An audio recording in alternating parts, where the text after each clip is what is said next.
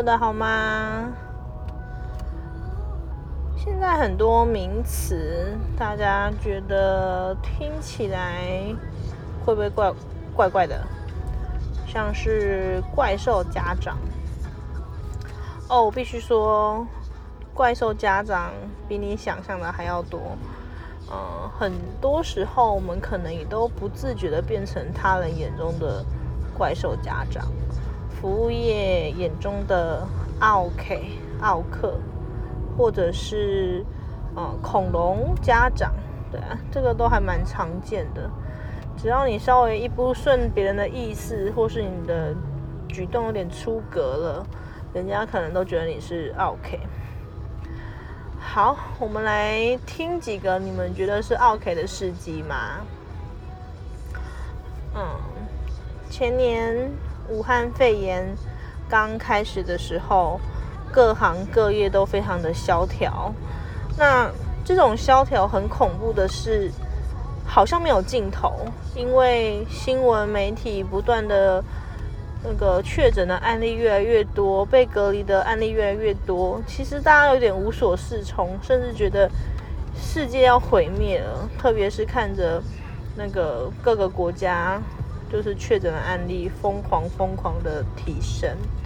那在当时呢，我们的补习班就发生了小朋友陆续不想要来上课。那这个原因也很正常，就是因为当时教育部宣布延后开学，而且这一延后足延后了2个星期。然后在还没有确切的知道这个肺炎该怎么阻止的时候，所有的报章媒体啊跟新闻记者都告诉我们尽量不要出门，然后于是也真的很多人都不出门。当时还有口罩之乱，就是买不到口罩，然后一罩难求。那很幸运的，我们在发生武汉肺炎之前，也就是当年的过年之前，我们一听到这个消息的时候，刚好我们还有买到最后一盒口罩，然后在此之后足将近有1个多月都完全买不到口罩全部都是预定。然后当时很多家长都跟我们说，我们没有办法去上课了，因为呢有人是说没有口罩不能上课，当然我们也无法提供口罩，因为当时我们的口罩存量真的非常的低，我们还是尽所能的去买，即便那个价钱很贵，我们都还是疯狂的买口罩。只是曾经有将近3个礼拜是连一片口罩都买不到，只能用存货。当时我还有记得我有在计算我的存货，我真的超幸运的，因为在武汉肺炎的在前一年，也就是2018年的年底，然后那一年为什么很特别，就是刚好我的大儿子他一直感冒，然后因为他上幼儿园嘛，上那个幼儿园的第1年他一直感冒，所以我就觉得戴口罩很要紧，这件事情很要紧，所以我就上网买了一些现在看起来是入制，就是大陆制造的口罩，它不是台制的，然后价钱非常的低廉，然后同时也有3层甚至有4层的平面口罩，然后所以当时我学校的存量还够，但是不管存量够不够，这样已经不敢出门了，所以他跟我们说他们没办法出门，没办法上学，想要请假，我们只得让他们请假嘛。那与此同时正常的生活还是在过，就是补习班还是要运作，然后家长还是得上班，所以小孩还是会送到我们补习班来上学，因为不能去公立小学，只能来上我们补习班。一整天都待在一起，我们去添购了非常多的防疫隔板，把小孩关在里面就是你吃东西口沫不会很飞，然后1个小时让孩子洗手一次，对，孩子们已经洗手洗到有点好痛苦这样，但是不得不做，因为我们当时真的太害怕了，只要有一个案例，整间学校都要停业，但你的门不得不开。好，家长陆续开始要请假，那这些家长可能是自己本身可以带小孩，他没有上班，那这些家长也开始质疑，2个月后他们需要回来上课了，他们不愿意回来，他们说哦，你们补习班的通风没有做好。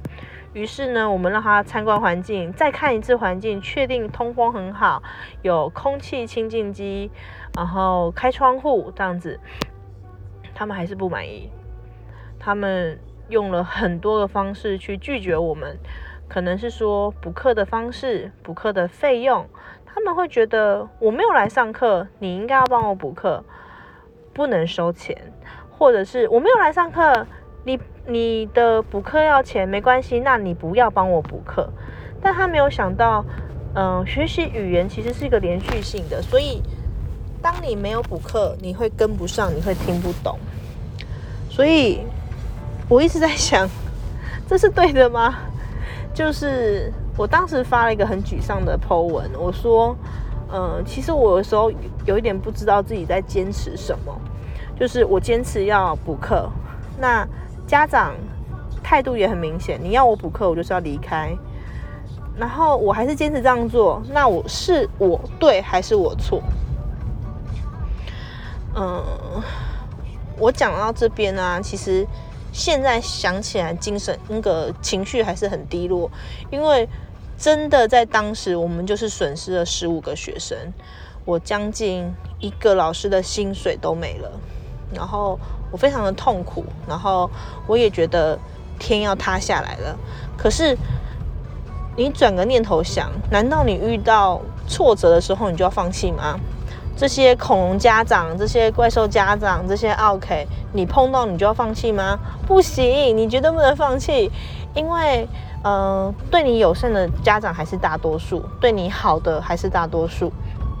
而且其实他们也不是完全的恐龙、完全的怪兽。为什么呢？他们出发点是良善的啊，我怕我的孩子受到感染，身为一个父母的立场，我也怕我的孩子受到感染，所以他的出发点没有错，他的出发点绝对没有错，他只是跟你没有站在一个平行点上面而已。所以到了现在，我在回顾2年前的坚持的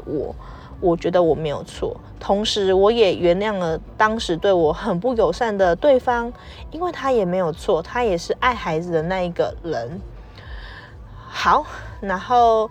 今天我想跟大家说，如果你碰到你自己觉得不公平，或是你觉得很挫折的事情，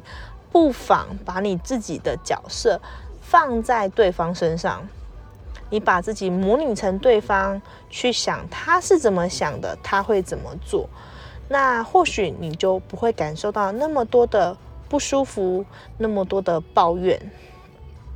OK， 那今天就分享到这边，希望你有美好的一天，我们下次见咯，拜拜。